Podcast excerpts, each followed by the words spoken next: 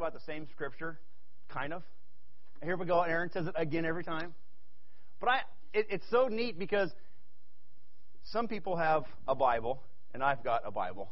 I know it, it's all in my in my palm or my handheld, but it's neat to be able to have something to serve a living God, somebody that is is, is alive. Not just we don't read about him. There's one thing. Read about George Washington. He doesn't change my life very much because he's in the history books and he's dead. But to read about Jesus and what he's done in the Bible seems to new and new every day. And that's the nice thing about having a relationship with the Lord and also being able to read Scripture and having something. Is it that there's anything new in there? I don't think so. I think it's because I'm mortal. And God's filling me up more, and now I'm able to understand maybe something a little bit more than I did the last time. And I get to do it every six months or so, and I really enjoy it.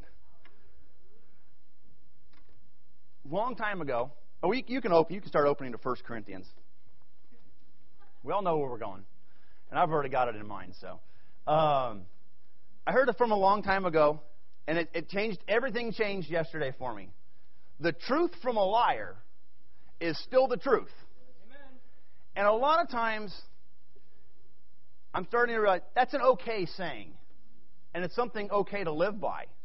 But Paul has a much better thing I think we take it a little bit farther. If we read in the first part of Corinthians, it's interesting because I've never, of course, I've read it. And actually, I got this neat little thing now. Every single day, I'm reading the Bible in a year, and every day I get an email with some different things to read and stuff like that, so it keeps me on track, and it's kind of fun. So, you know, you read these stuff, but how many of us ever read these? There's a lot of bad things going on in Corinthians, it seems like. But the first part of Corinthians says, Follow my example as I follow the example of Christ. I think that's a whole lot better than the truth from a liar is still the truth. Follow my example as I follow Christ's example. And I think a lot of times we're, we're walking around and we're spouting off truths, whether we're lying or liars or not, it doesn't matter. And we come, well, you should believe it. How much more should we be followers of, of Christ and his example? And I think a lot of times if we walked around with his example, I'm looking at this and I'm starting to read this. Follow my example as I follow the example of Christ. We're talking about Paul. Um, don't know how much he saw the Lord. I know, what did he do? We should follow the guy who persecuted the church.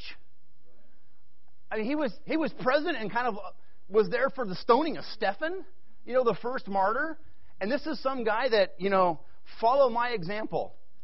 And, and well, wait a minute, Paul, we're going to look at your life. Well, wait a minute, are we? You know, I mean, we, we have, you know, Victor's our pastor, and boy, I can tell when he's had a hard day building his house. It, it's real easy. Most there, there's about seven other people in here that can know when he's having a hard time doing that too. Is when he shows up to gaming.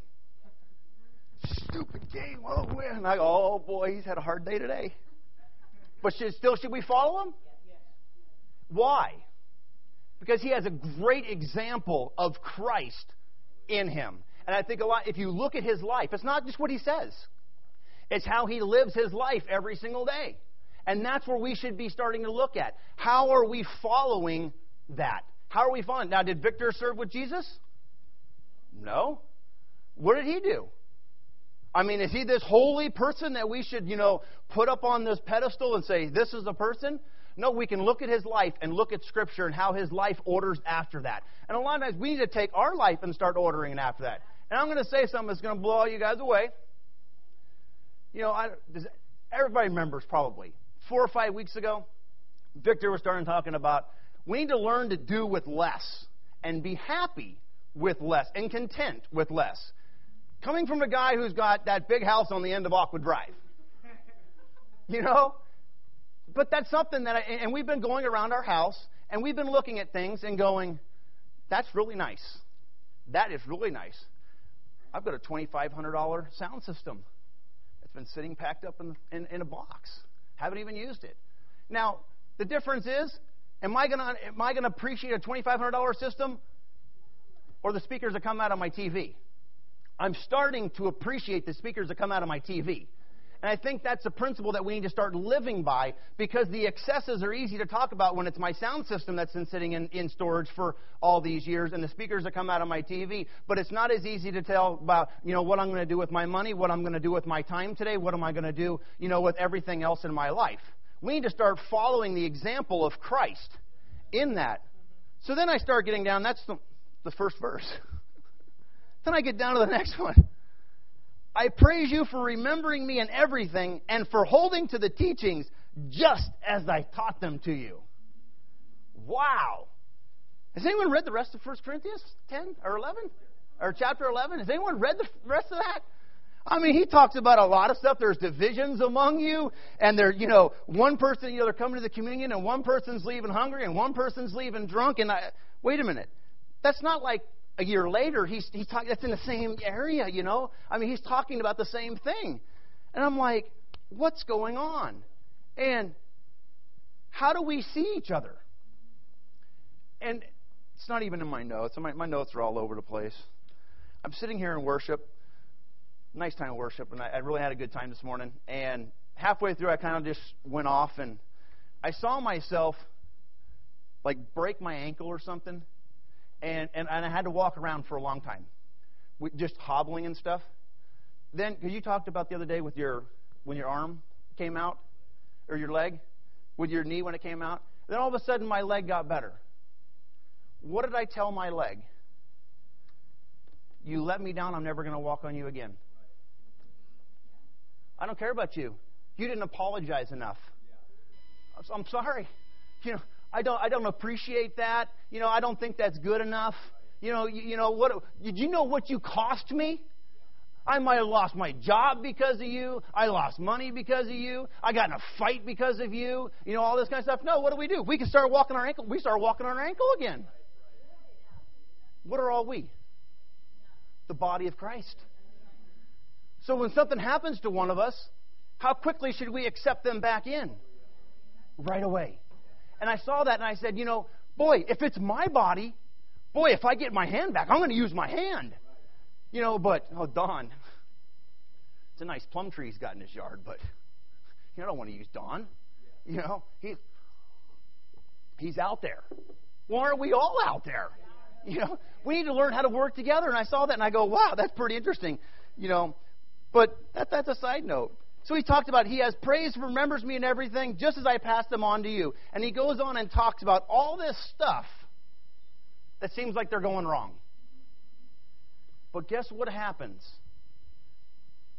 It's not spiritual stuff, is it? Uh, I think some of you guys got too long hair. You, you guys read that part? Yes. Yeah. Everybody's looking at me like, huh? What? You know, shaved heads, different stuff like that. It's amazing. I think when we get to a certain point, we've gotten here. Okay, you've done everything the right way. Now let's start talking about the other stuff. You know, we've gotten past this point. Now let's get on to this stuff. We're going to start talking about some other stuff, and then we're going to throw communion in at the end. It's pretty interesting. I think a lot of times we got to get to that point. We got to realize where we're at. We're a body. Whether pieces are broken off and put back in, we should be using those. They should be there for us. You know, when we start looking at, have we done everything? He, pra- he praises them, and I'm going, I don't know if I would put all that in the same letter. You know, why don't we just take that part out? You know, and, and the funny thing is, I was actually doing a little bit of homework on Corinthians. It's kind of weird. You know, I don't know. Maybe Don knows this or whatever. I was reading. First Corinthians was actually the Second Corinthians. They lost the first book. First Corinthians, there was actually three letters to Corinthians or to Corinth. First Corinthians. So there was actually a bunch of stuff already written to him, and this was the second letter. And so the, he starts out by saying, hey, "You're doing everything I told you to do." And then, you, you, but you're thinking, how many people in here are going to come and get drunk and fight for the food, and then some of us are going to leave hungry? At church? I mean, come on, guys. I mean, but that's the stuff that was going on. And I think when it touches our real life, we find out that there's that kind of same stuff going on in our in our body. And we need to realize that we're called to a different level. We're called to, okay, you're here? Good. You've been doing everything. Great. Let's go on. Let's talk about your hair. Let's talk about your tie.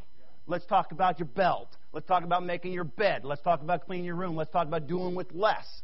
oh, we don't want to talk about those because those actually touch me. Then we get down all the way into the you know in, into the bottom here, and it starts talking about you know the, the Lord's Supper. We can come on up. Ready to go?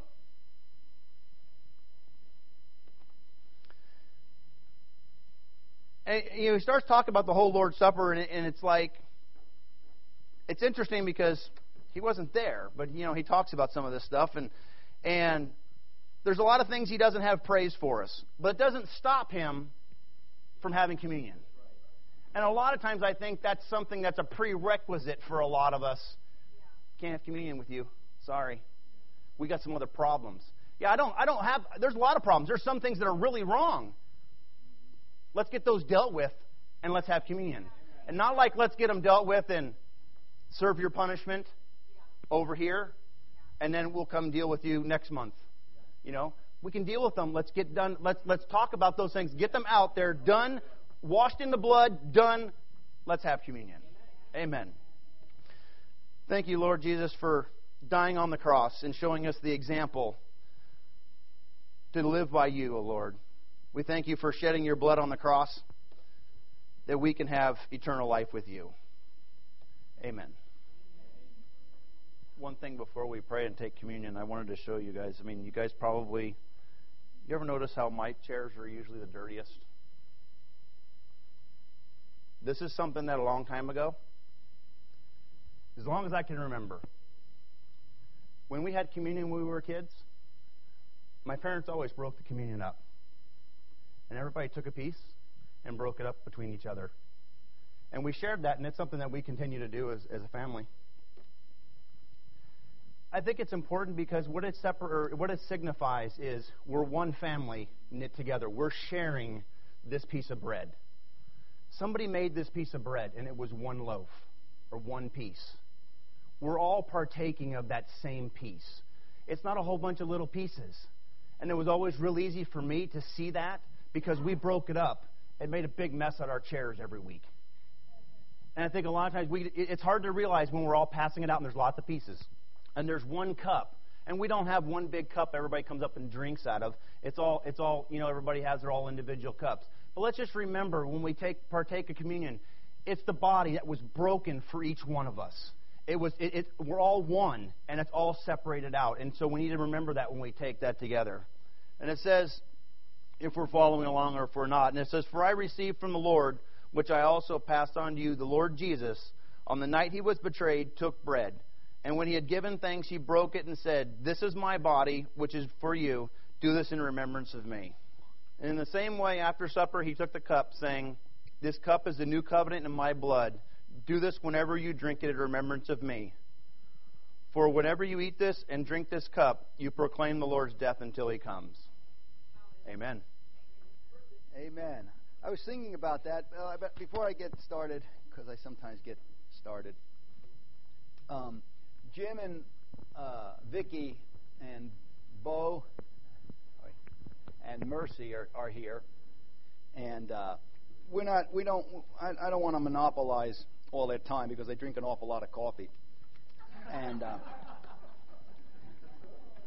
but, but, but I need the drums. Thank you. And um, so, if anybody wants to have them over, please feel free to invite them over for fellowship and, and, and stuff like that. They're, you know, they're, they're burnt stones just like a lot of us. That'd be great to fellowship with. It'd be great to receive and to give. And so I just want to encourage. They're going to be here for maybe uh, about two weeks or so. So don't feel like, oh, they're at the Bedoyan's house. You know, we can't have them. Please.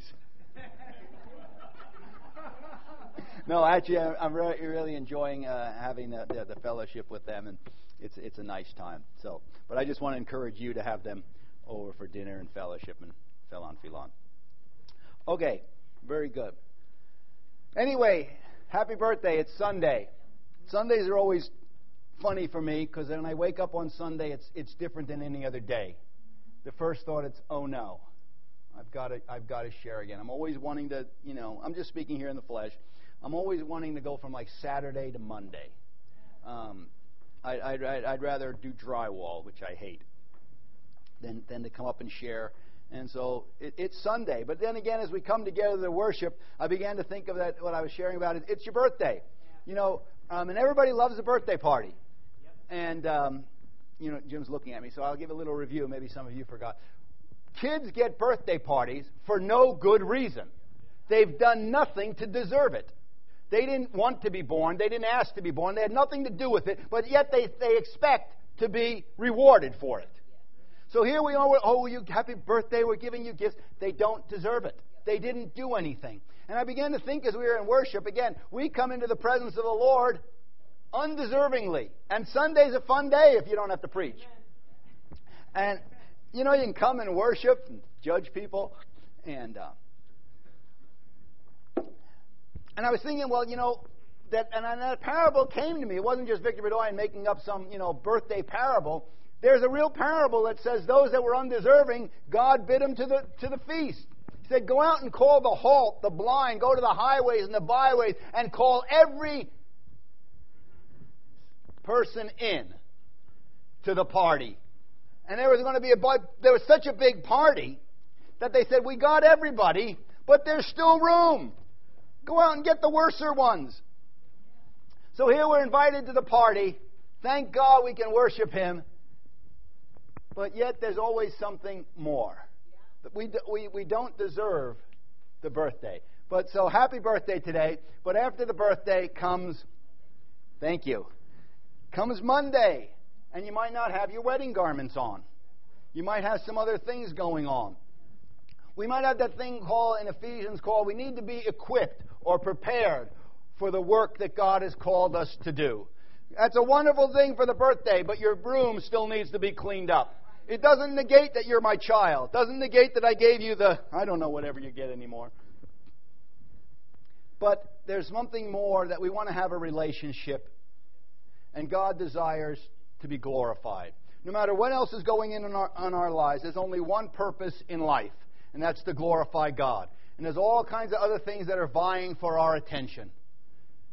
And we need to realize, we shared before, there is no purpose to life. It's all uh, the wisest man in the world sums it up that life is totally meaningless. It's all vanity and vexation of spirit. The only thing that's of any value is serving God. We come into the world, God, God makes it totally worthless. The most valuable thing we know called money, God calls unrighteous mammon, and is un, he says, I own it anyway, so I'm not worried about it. But he does give us instruction on how to use it. But we come into the world naked, and no matter how much you gain here, you're going out naked. Good thing we're not here naked. and it's all vanity and vexation of spirit, except for one thing if we worship God.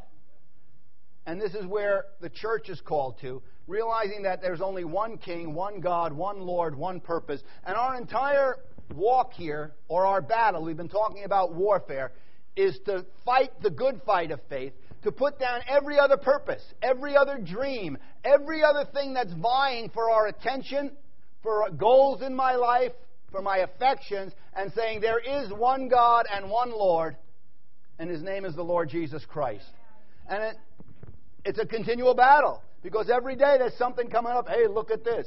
Hey, look at this. Do you know now that you're together, you could be doing this? You could have a better church. You could have a better wife. You don't have to put up with all purposes that are not God's purpose. Jesus, I don't know, Jesus could have picked a better church. Have you ever wondered why you're here? Yeah. Well, because you're not all there. But thank you. and you know, sometimes we, God's ways are not our ways. But again, when I start comparing my ways with God's ways and challenging His idea, I've come up with another purpose mm-hmm. other than His purpose. See, if you were God, would, wouldn't you pick a better church? Would you pick a church with problems in it like Corinthian church? Corinthians is a really kind of a revolting book because it's kind of embarrassing to read it as a Christian and go, man, but God seems to put it in there for all eternity to read. But in there are some of the most great revelations of self denial. Paul says, You are my crown and my joy. You mean the guy's getting drunk? At the communion, they're not just getting drunk. They're getting drunk at the communion. They're doing all kinds of weird stuff. But he's not looking at that. There was another purpose that was saying, Paul, these guys are a ripoff. This is stupid. Why are you wasting your time? He says, that's what I see. But we understand in Hebrews that the things that we see are made up of things that don't appear. The cross appeared. Jesus endured the shame of the cross for something that did not be seen. He, for the joy that was set before him. And it seems that God has allowed in this life for us to go through the valley of the shadow of death, to fight the good fight of faith, that our eyes would not be looking at things that are seen, but are looking at things that don't appear. That just doesn't make sense to me. Hallelujah. It's time to use faith. I want to talk about faith. But I thought the scripture Aaron read this morning was really good. I've been thinking about it for quite a while lately, but it's hard to talk about. You know, Paul. I mean, I want to just share about that because a lot of times we just don't get God's ways. God, God's ways will not. First off, they don't, but they never will make any sense to you, especially when they come up against your ideas. Like I said, if you were God, wouldn't you come up with a better plan? Well, there's one problem. You're not God. And God is not interested in your plan. He told Job, if I was hungry, you think I'd ask, ask you to get me something to eat? Don't need your help. I don't need your counsel. I don't need your advice. How many people have ever been God's counselor? You're doing it wrong. I mean, you probably haven't said it with that much of a smile on your face. Usually it's like, man, what are you doing? What is it? Got this, what do you got this person in the church for? Can't you find a better? If I, and maybe you don't actually say it. Me, I'm just a sinner. Man, if I was, well, I think that goes back to the original, original sin before the garden. It's the devil. What did he say? If I be like God, I would. I'll tell you what I would do. I'd give everybody, you know, whatever they wanted and give them three wishes. And boy, how many people have been still rubbing the lamp? Anybody here been rubbing the lamp? You know, we rub the Bible. Well, I, I've done it. You know, how many claiming scriptures? Anybody claiming scriptures? Well, there, there's some good ones to claim. It's the ones that Jesus tells you to claim. Forsake all that you have. Pick up your cross and deny yourself. Oh. Well, there's a joy in that. See, I've got to get my, I got to apprehend it by faith. Because if I don't apprehend it by faith, I go back to the, now we've been talking about warfare. And like I said, the last few weeks I've been seeing that most of us don't really understand warfare when it hits us. We always think it's something external or we, we think it's dealing with actually God fixing problems. You know, if God wanted to fix problems, He could have done that. But a matter of fact, it seems like God, if you, if you and again, I, I mean, I, would love to be able to, I, I, I'd really like to be able to tell you a nice story. But when I look at the, script, the scriptures, it seems like God is always leading people in these situations they wouldn't want to go. As a matter of fact, that's what he tells Peter. When you were young, you did what you wanted. But when you're old, you're not going to do what you want. You're going to actually let somebody else bind you and lead you where you don't want to go. How many people don't want to be here this morning? Come on. Hallelujah. You're in the right place. Like I said a few weeks ago, I'm glad nothing worked out my way. Wow. But some of us, you know, and every now and it, you know, it, it rises up, boy, if I had my way. Thank God you don't. Thank God He loves you enough to resist you, chasing you. And no chastening for the time seems joyous. It's grievous.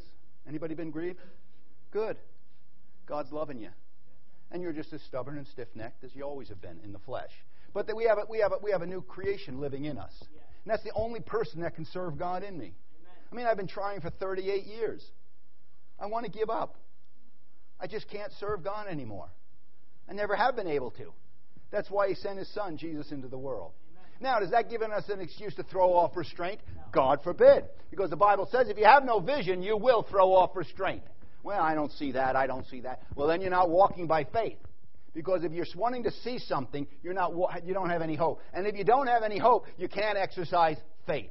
And the only, the only course you have then is to be a person living under the law of good and bad. And we read in Romans there, this, this is part of the battle that goes on in us. And we're going to talk about what is the end of the law. See, what is the end of the battle? Well, the end of the battle is faith. But not just faith. There has to be a faith in something. But if not, then I'm always like, who's going to deliver me? Chapter 7 of Romans ends up, who's going to deliver me from this? Oh, I tried to do good, but I didn't do good, and I want to do good, and it's always this and this. That is a, that's a, and in verse, then in 16, if I then do that which I would not, I consent that the law is good. The very struggle that we don't like, the very struggle that we think we're actually is bad for us. The very struggle that we're trying to get rid of and think it's not God, God's saying that has to work in you because that's confirming that my word and the law is good. But there's an answer. Paul, isn't it hard to continue in that? It's not that God wants to lead us through the law to the gospel. Well, what would be the end of the law? Well, um, that's in Romans. Uh, Got to cheat. Romans 10. Romans 10. And what now what this happens is see this this this continual battle because I still have the old nature is continually in me. And the battle that we have we'll get to it in 2 Corinthians that there's and we're going to just have to stay on track. We'll get to 2 Corinthians.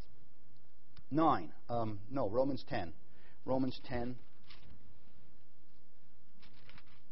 10 4. For Christ is the end of the law for righteousness to everyone that believes. Another way of saying it, his promises are in him, yes and amen. Not yeah, but. Yeah, but I don't see. Yeah, but the tree does look good. See, that's the law. That's the struggle. I know God said, but I still want to eat it.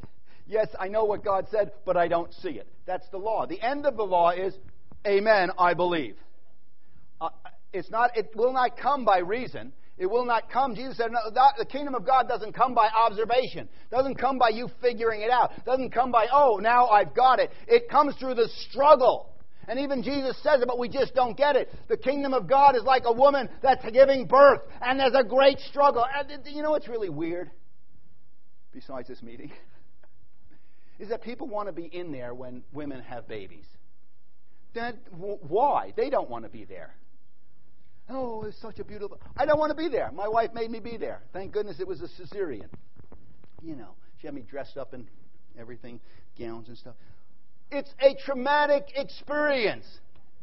You know, I, I, you know, they actually had to tell us to be quiet because we had when we had Adam. It's been several years since we had babies, so we had to go to a baby class, which I was thoroughly thrilled about. So, just my countenance has brought the whole thing up. But actually, you know, and this this woman probably, you know, from hippy dippy did. She's trying to go on and say, "Oh yes," and all you do is breathe, and you know, and I'm going. No, that's not really what happens, you see. And kind of, I don't know, we're moving on because it's not like that. I don't care how well you're prepared. Having a baby? it's a ordeal. And the kingdom of God, Jesus, why doesn't he pick a nice parable? The kingdom of God is like your birthday. And people you don't even know come and bring you presents. And you'll be happy. You know, that's what we hear. No matter what we read, that's what we hear. But Jesus never gives you a good parable. It's always the kingdom of God is like a woman having a baby. Who wants to come? Uh, not me. Thank you. Send her in. Just let me know, boy or girl. Hallelujah. But trying to make everything romantic. I don't know. I, mean, I, guess there's a romantic time coming. And, you know, most people don't think. I'm a, I'm a, I'm a pretty passionate pe- fellow. I don't know if romantic would be the word. she, she missed the lead in. she was supposed to say, oh, yes, hon. You know, I think the Song of Solomon is somewhat romantic, but it's, it's kind of Middle Eastern romantic. She gets beat up during the thing. I'm telling you. Right, Don? Okay. And there's cinnamon and everything all over the place, so that's nice. You know.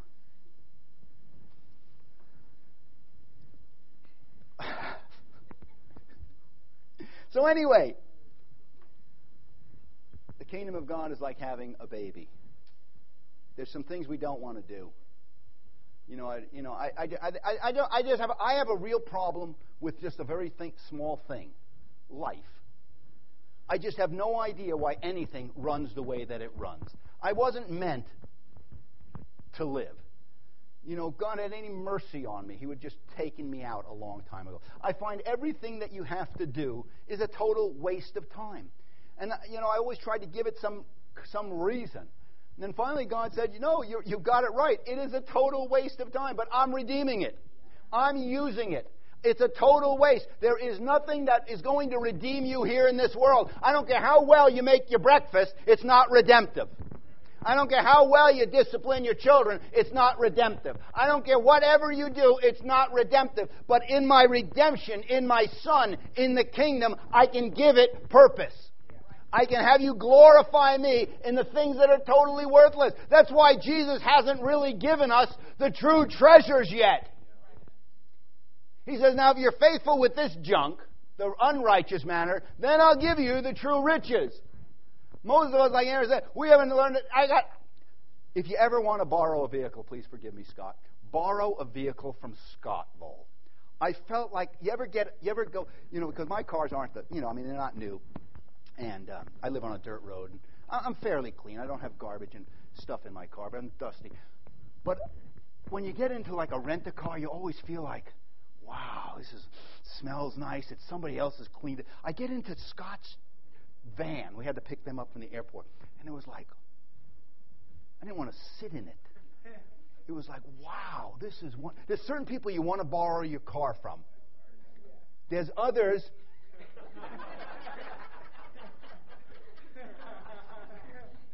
You know, if you want a medium car, you don't want, you know, you're not afraid to touch the steering wheel, but you don't want to leave garbage. That's my car. But if you want, I mean, you want an experience, and I'm, Scott's going to have to get another car because they're going to, can I your car? you know, and so I don't know why I got off of that, but it was just, you know, wow, I thought this was really neat. And um, so anyway, yeah, there, but that, you know, that's unredemptive also. But it is a whole lot better borrowing Scott's car than the car with the garbage in it. Yeah. Amen. Lesson to be learned. So we're back to the law and grace. The end of the law is yes, amen. And that's the warfare. That's the warfare we don't recognize. Is all this reasoning that goes on in our brain. We're getting our eyes off the wrong thing and off of God's purpose. God doesn't seem to care. I know this seems to be hard. Doesn't seem to mind that the children of Israel were in bondage for over 400 years didn't seem to care that Joseph was wrongly done by his brothers. How many of you, anybody here been mistreated by their brothers in the Lord? Oh, yeah. Well, the amazing thing that Joseph says at the end of his life, he came to the end of the law. He came to the end of that struggle. He said, Oh, yeah, there was some mistakes happened. I mean, you actually did it out of a bad motive. But that's not, I'm not, see, those things that I saw are made up of things that don't appear. And he came to the end of the thing that Christ was the fulfillment of the law for righteousness. And it was no longer when I get a hold of him, I'm going to, and I'm, it was, oh, Christ had a purpose. Then it's amen. And there was no more other battling going on. And many times in our minds, there's this battle that goes on in 2 Corinthians chapter 10. So the end of the law, the end of reasoning, the end of complaining, the end of all things is just coming and submitting to Jesus Christ, being the who he says he is, the all in all, and there is only one purpose. And the only reason you are having other reasonings is because you've allowed another purpose to creep up into your mind. It might have been because your brother sold you into slavery. It might have been because you've been doing so good in Potiphar's house, you thought you were going to get a raise. And again, I've talked about this. You know, I was talking with Jim and, and, and, and Vicky, you know, many that we're still under the thing that if we think we do good for God, we're going to get rewarded. That's not why we do it. We do it because it's the right thing to do.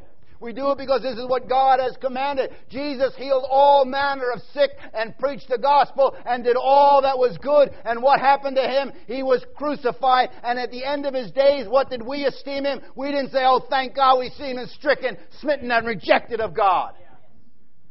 They don't understand. You're not doing it so they understand. You're doing it because God said, do it. And it's going to be that produ- the, the, the reasoning that we have to fight against. The warfare many times doesn't appear like warfare. It just seems so reasonable. The end of reasoning is Christ. He is the end of all things. Yes, I receive it. There's no reason for it. None. Yeah, but I can't. I know you can't. You're not supposed to. That's why we have Christ as our advocate. That's why we have the Holy Spirit that says, He's crying out saying, Abba, Father. He's crying out, praying through us. In 2 Corinthians, talking about the warfare. And it's, it's amazing, God, like, again, Jesus came into the world not as a spirit, not as an angel, not as a vision. He came in as a person, and he condemned sin in the flesh. That we, him being the firstborn of many brethren, we too in resurrection life should bruise Satan under our feet. And in this life, we should manifest the life of Christ. It was not only Jesus Christ, not only Christ being victorious, it was Jesus being victorious, not only as the Son of God, but as the Son of Man. And it's in all this thing. Although this life is one day, we understand the worthlessness of it. God is going to take it like a scroll and throw it away. It means nothing to Him. But He says, This is where I choose to glorify my Son. This is what I choose to make you the offscouring. I choose to preach the gospel here. I choose. And then we say, like Paul, the apostle, his eyes were opened. He says, Isn't it hard to kick against the pricks? And he turned and his life was changed. Up until that point, it sounded like he had a pretty good life when he talks about what he had to leave behind. Well, see, I was man, I was a drug addict. I was stealing, man, I was a drunk. He says, man, I was touching the law blameless. I was next in line to be the. I was that. These things I throw away. And how does he define his life now? I'm the offscouring of the earth. I'm ridiculed. I'm hated. I'm acquainted with suffering. I've been beaten up this time, thrown in the sea this time. I'm fasting. I'm doing. Wait a minute. What are you nuts? Isn't that what Festus said? What are you nuts? He said, No, no, I'm not nuts. I'm possessed. I've been a grabbed hold of Jesus, and that which He's grabbed hold of me, I want to grab hold of Him for. See, Moses said it another way. Yes, the riches of Egypt, man, wow. Yeah, had baklava flowing like. Or do you want to choose to be in Wickenburg in this church? What are you, nuts? Well, you're either nuts or you might be redeemed. I mean, you can choose which one you want. But I would say if you're not redeemed and you're listening to me, you're to really be pitied. so, the warfare, let's recognize the warfare. For though we walk in the flesh, we don't war after the flesh. See, the thing that we're going to be dealing with, and this is what Aaron was touching on, hopefully we'll get to it, is the stuff here. We got stuff. And that's where God wants to deal with us. He didn't, he didn't give us this kingdom of heaven is like the celestial sea that you can't really understand. And the kingdom of God is like a man throwing wheat out into the field. I mean, that sweaty old guy that's out there every day, Joe, or Levi that's out there, I see him, I see him. He doesn't seem like he's having any fun. No, but he just does it. Oh, the kingdom of God is like a fisherman. Pudong. The kingdom of God is like sheep. The kingdom of what do you think?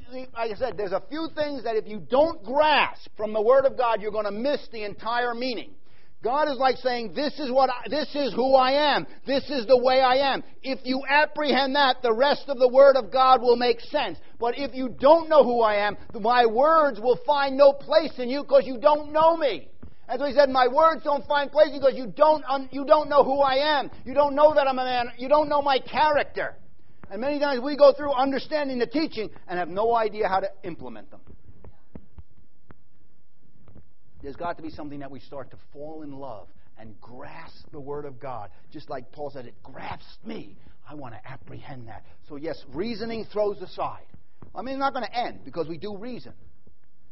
But at the end, it says, Jesus is the end of all things. I forsake all because God is that pearl of great price. And I realize no matter what that tree looks like, no matter what my thoughts may entice me to do, no matter what great riches or whatever is out there, this is what I have been called to do. Nehemiah had a vision from God. How many people have ever had a vision from God and you thought your vision was going to make you happy? When Nehemiah had the vision, his countenance fell. Insomuch that the king, he had a good job. The retirement program was great. All health benefits paid for. except if there was poison in the wine. He was the king's cupbearer. This was his job. Mighty tasty. And for that, he was rewarded. A lot of people were hoping it was poison. They were next in line to get the job. And the king would he said, Nehemiah, why has your countenance fallen? Why are you bummed out? Why are you upset? Nehemiah says, God spoke to me. Burning within my heart. See, again, we, we, un- we misunderstand um, that we think we're supposed to be happy all the time. I think there's a place to be joyful. The joy comes in doing the will of God. The joy comes in our hope and faith that we have. But sometimes it, to be instructed is hard. It, as a matter of fact, it's one of the promises we don't claim. It's called no, chastisement, no chastisement for the time seems joyous. Anybody claiming that one? Good. Yeah. It's not joyous. But but if the end of the law is Christ, it would be the end of the matter. It would be yes, and in Him, Amen. So we've got this this warfare that goes on in us, and so and so it seemed right that God would allow it. See, how many anybody wanted the warfare to end? When is it just going to stop? Man, I just need a break. Does anybody need a break? Yeah. No, you don't. If you needed a break, you'd get one. And a matter of fact, the only time you do get a break is so you can go back into the fight. Elijah. I mean, sometimes you do get bummed out. Here's some advice. When you get bummed out, this is what you should do. Hear me well. Take a little bit of a break. Have a few good meals. Get up and say, I needed that. Let me at him. That's why they have rounds in boxing. You know what the managers say? Come on, go in there and hit him again. What's the matter with you? You're acting like a baby. You punch that better. He goes, okay, okay. Gets out there and does it. See? But we just, oh, I just want it to end. Well, it's not going to end, not while we're here. Because God's kingdom has not come to pass. And we're learning how to be good soldiers of the Lord Jesus Christ, not learning to endure hardness. But many times the warfare doesn't appear to warfare to us. So in, in 2 Corinthians it says, For the weapons of our warfare are not carnal, but mighty through God to the pulling down of strongholds. We just don't understand what those weapons are. We like to fight naturally. We like to argue. We like to give reasons. like to tell you my opinion. Not going to come to church. I won't do this. I'll show them. That's all carnal. That's not the weapons. That's the person under the law. That's the person still dealing with this. I think I'll do the right thing. That tree does look good. I think I, I think I better eat of that. Reason, no faith, didn't come to go back to Christ saying, don't eat of it. That's the end of the matter. Yea, and in Him, amen. As long as we're wrestling with reason, we will miss the will of God. But unfortunately, and casting down imaginations and every high thing that exalts itself against the knowledge of God, and bringing into captivity every thought to the obedience of Christ. The problem is when those thoughts come, they don't come and saying, Ha, I'm a high thought, exalting myself against the knowledge of God. I'm here to trick you. How many people have ever had that thought? Never comes like it usually comes like, I wonder if God really wants you in this church. I wonder if your husband really loves you. You know what? I don't think they treat me fairly at school. I think so and so gets a break. What do you think? That's the worst thing. Like I said, you have a friend, it's the devil. The devil always asks you what you think. If you were smart, shut up. Isn't that what he said to Eve? What do you think, Eve? And then we get somebody wants my opinion. You, nobody values my thoughts. Do you know why? okay, you should be blessed. Thank God. But then someone comes along, and you, you read in Proverbs about the, the, the, the flattering woman. Oh, my wife doesn't. My, understand, my wife is the bee's knees and elbows. I'm so thankful. We were talking about the other day. I think I said, you know, God help us all if my wife dies you're you have, you're going to have a lot of you're going to have a lot of work to do. Okay. And um, but you know, my wife usually doesn't talk to me like, "Oh, Victor, your hair. Did I tell you today how beautiful your hair is?" If she did, I'd say, "Okay, where's my wife?" Matter of fact, today, Aaron, you stepped up to another level.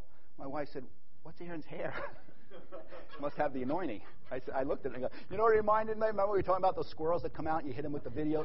Doesn't he look, doesn't he look like one of those? Look like someone, did you whack him today? So, so anyway, um, but see, we like to be flattered. We like to be, and here it's going to come, oh, you know, you deserve better than you're getting at this church. You know, your gifts just aren't being used. You know what you need, Eve? You need that fruit because God knows that when you eat it, you're going to really be, you're going to be in the, you know what? And reasoning starts. So be careful when the questions come. And see, when, when, when actually when you're smarter than God, God knows something. When they said we were naked, God understood they didn't figure that out themselves. We were that dumb. Okay, we're that dumb. Where'd you, where'd you get the mirror? He didn't say that. He said, All right, who's been talking to you? When you get smarter than what God's speaking, beware. You didn't figure it out on your own. So when the thoughts come, they never come like saying, I'm a high thought that exalts itself above the knowledge of God. You're actually going to think you're smarter than God. We knew we were naked. You didn't tell us, by the way. I mean, this is really embarrassing. I'm walking around and Eve just, you know. We finally figured it out that there was something uh, missing. And so we, I, how many people had to take on the work of God yourself to fix the church? I've had people leave because they, after years, they finally realize I'm not changing they had some hope. I mean, I don't know what's wrong with them. They thought they were going to change me. And, you know, thank God me and my wife are married. She can't leave. Many people had some false hope, and you know, I, yeah, you're going to marry her. I'm not talking about my wife, but you know, you're going to marry. Don't you realize? Oh no, she doesn't have. You know, any problems that she has, I'll be able to fix. we are just deceived. But anyway, the thoughts come, and they're here to question. They're here to make you think. They're here to have you think something that God didn't tell you about. And it's always going to appear that you have the answer. And the warfare is stop that and have Christ be the yea and amen. He may not solve the problem. You may not see the promises. You may not get the results that you were looking for. But in the end, we could be like Joseph saying, you know what? It's all worked together for the good. I thank God my life went this way. Jesus must be looking at the church through something other than you look at it. I mean, if I was the Lord, I'd be mad. I'd be upset, and you'd all be dead. I wouldn't have put up with the early church. I wouldn't put up with the, any of it. But so it seemed right in the sight of God. Now we're having a battle with that right now. Even as I'm speaking, your mind is racing. Yeah, but you don't understand. No, I don't understand. But God didn't tell me to understand. He said, This is what I want you to do. Paul saying, You are my crown. You are my hope of rejoicing. And if there's anything I can do for this drunken church that's speaking in tongues, that's out of order, that's weird in every possible way, they're having all kinds of sexual immorality. They're not getting it. They don't have. They're not division in the church. If I can make up anything that's lacking for the love of God in you, I would be poured out like wine. What was he thinking? Well, he wasn't thinking like the devil. He was looking at the thing that could not be appear. There were things that were seen. They need to be fixed. But the things that are seen and need to be fixed do not stop the work of God. Because Jesus and God, in his infinite wisdom, in not asking my opinion, decided of how the church was going to be. Remember, he decided, and again, his allegory, like Aaron shared, is the human body. And it's supposed to work together. And there's stuff that goes on. But in so when, when thoughts rise up, be aware that the warfare is not fixing the problem necessarily. It's not coming up with the answer that you think. It's coming up and saying, like Job, gives a great book that gives us the insight into warfare. The things that were seen were made up of things that did not appear in the heavens. The devil attacking. And so, what was Job's response? he fell down and worshiped. Well, that's the most ridiculous response. Doesn't that man know? Doesn't he know that it? And his wife said, Didn't you have enough? Just curse God and die. That's what I would do. That reason, reason, reason. The end of reason is yes. Amen. The end of reason for Saul was no longer am I going to persecute the church. I will take all this that was gained to me and I'm trading it in for what people would say, Paul, you're nuts. No, no, no, I'm not nuts. I see him. I know him. He's called me. His name is Jesus. We're not saved by reason. We're not saved by figuring it out. And as we've received Christ, something in us, the faith well, said, Lord Jesus, save me. As we've received him, we also need to walk in him. Brethren, this is what you need to do. Thank you, Lord. Amen. Do I agree with it? Don't really care. I'll deal with that myself. There's a song that said, "Put wrap up your old troubles in an old tin bag and smile, brother, smile." Pack them up, move them along. But we're coming along. Jim Durkin used to say, sometimes you just need to grab your soul. Like they said, sometimes I come to gaming, I'm a little out of sorts because they're a bunch of cheaters over there. Stupid little kids. Who you can't jump and shoot a bazooka at the same time. You just cannot do that. Now I know that sounds like a little thing, but Spencer, get out of that sound room. It just annoys me so bad. So I get a tank and I kill him. Yeah, sometimes we're out of sorts, but we keep doing what you need to do. And guess what? Your soul will come into line. Never come into total agreement. Your soul needs to be beat regularly, three, four times a minute if it's anything like mine. Well, let, us realistically, several times a day.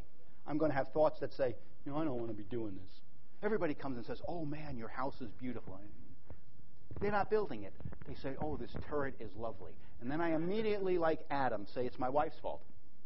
Say, you know, she's got this computer stuff, and she actually, like I said a few weeks ago, she likes things. It's, it's things that bother me. I don't, I don't like things. So people that like things, I, I why? but she's on a computer. She's, you know, everybody now computers. You need to be careful. Computers make you think you're a professional at everything. You don't know. I mean, you can do anything on a computer, and you don't need a skill. You can make this, and you can do this. You can become an architect. It Doesn't matter what your husband's capabilities are. You can design a thing with a turret. I don't know how to build one. It doesn't matter, hon. You've always wanted one. This is the next thing I do. I told my wife I'm never going to tell her anything anymore because several years ago, I guess when we were building our other house, so you're talking almost 30 years ago, I said, you know, wouldn't you know, like a, like a castle, like a castle, um, you know, wouldn't it be nice to have a turret? I said that 30 years ago. And I said, Christy, what are you doing? She says, you've always wanted a turret. Did I ever tell you the story about the two ends of bread? This is, let me tell you the story. Most people, white people, they don't eat the heels of the bread. You know, they, they throw those away. Well, my family was not totally white. And so we always got the heels of the bread too. I just thought, you know, until I went to school. Most of the stuff I did I thought was normal until I went to school. And then all those people were weirdos. And so I, you know, Christy would, I don't know, they'd throw it out or they'd make stuffing out of it or, or something. And I said, Christy, I like the heels of the bread. For years, for years after that, I, I maybe get like I'd go to go to work or something like that, and I'd get two sandwiches. One would be a regular sandwich with the you know the regular bread. Does anybody care about this? and one would always have two heels on it, and I didn't mind, but it's like every day. And you know, in my house, you have a loaf of bread. There's only two heels, so the chance of getting one of those maybe once a week, twice a week, and, and one on one. You know, you'd have a regular bread and a heel wouldn't like to have a regular diet of heel bread the whole day. And so years later, once, once we got finally secure in our marriage, I said, Hon, why do I always have two heel sandwiches? She said, You said you liked them. I said, uh, Yeah, I like them, but I don't have to have them every day. So I said, From now on, whether I li- if I even think I like something, I'm not telling you. I'm just not telling you because I don't know what I'm going to end up having to build in the future. These are true stories, unfortunately. This is what my life is made up about. I don't know about yours. So, recognizing thoughts that come up and casting them down because there's reasons that, and it says, bringing every thought into captivity. And, and the thoughts don't come See, I'm a bad thought. I'm exalting myself. But what comes against Christ is reason, is law, is my idea of Peter. Now, again, it's, it's not something you have to work. I don't know if you know this. You don't have to work at being disobedient. You don't have to work at being lazy. You don't have to work at thinking like the devil. You don't have to work at just being a sinner. You already are. Now, we have to put on Christ. I have to have my mind renewed. I need to bring every thought into captivity. The kingdom of God suffereth violence. I need to press into certain things. If I am not pressing in, I already am bad. So it's not like, oh, what are you saying? I'm bad? No, you just are. And if I don't put on Christ, and if I don't come to Christ and let that let bring every thought into captivity, says yes, amen. But I continue to reason, then I'm missing Christ. So here you have Peter, an apostle of God. After the resurrection, he sees Jesus again and hears the word of God saying, Go and do this and do that, and you know, you're going to be led about. And, and again, just like a, a real person. This is this is Peter the apostle. He sees Jesus after he's resurrected. And sometimes we want to be there, don't we? You are. If you, do, you, do you want your eyes opened? We're in Christ's place. Can you receive it? Now, there, how many, how many, how many is going around? Those are the thoughts that need to be stopped. Well, he's not Jesus. No, we'll get to what Aaron shared about. But Peter, first off, gets a revelation from the risen Lord. And what's Peter's first reaction? Well, what about him? He's just a normal person. We have those thoughts. Jesus doesn't receive them, he has to deal with them. He says, I don't care about him. I told you to do something. After that, how many people got, how many people have ever thought they now got it right with God besides me? I come to times in my life that I thought, I've made it. I think I've got the, I'm going to do good from now on. So Peter is praying. And right while he's praying, the vision of God comes. Three times. Three times the vision of God comes. Sheet is opened up, all kinds of animals. The voice comes from heaven Rise, kill and eat. Rise, kill and eat. Rise, kill and eat. Call nothing that God cleanse common or unclean. And Peter, being the apostle of God, the man of God that he saw Jesus raised from the dead, commanded of God to build the church, says, I'm not doing that. And I've got some reasons why. Someone knocks on his door and he realized Christ was the end. Amen. His father still didn't eat it. It was still immoral to him. He maybe didn't like uh, cut it, shrimp. But God said it. He said the end of the matter is Jesus. Not my reason, not what I like, not what I don't like. I've been called to a purpose. Peter is called to a purpose. Paul was called to, and you are called to no less purpose. The same Christ that spoke to Peter, the same Christ that died for your sins, the same Christ that rose from the dead is living in you and is here in the church. Can you hear that? Well, you're going to hear a lot of other things. Did you see what he did again? Yeah. Well, yeah. Couldn't have God done it another way? No.